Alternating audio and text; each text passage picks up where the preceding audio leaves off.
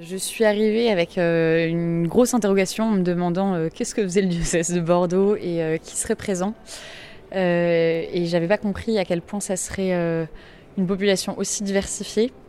je suis arrivée en ayant aussi un peu peur, ne sachant pas trop quel était vraiment le public et quelles seraient ses attentes. Et en fait, j'ai été très touchée par les échanges avec les uns et les autres, la volonté de chaque individu de vouloir euh, aller de l'avant, transformer sa paroisse avec euh, un vrai souffle missionnaire et aussi le, la convivialité.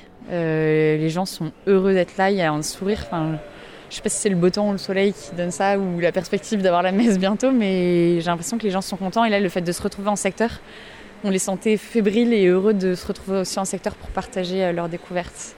Vous avez aussi animé, donc vous avez participé à la table ronde, vous avez animé un atelier, des ateliers rapides, hein, mais qui devaient euh, voilà, donner le goût.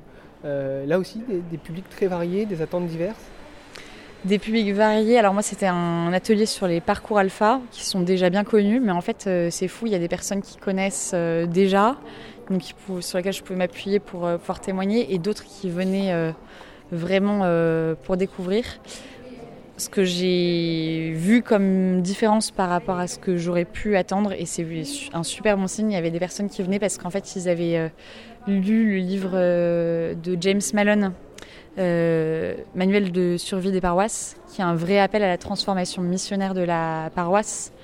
Et en fait ça veut dire qu'il y a vraiment un mouvement en route et et je ne m'attendais pas à ce que ce soit déjà aussi à l'œuvre sur le diocèse. Donc, euh, ouais, un public varié et des attentes euh, déjà bien en marche.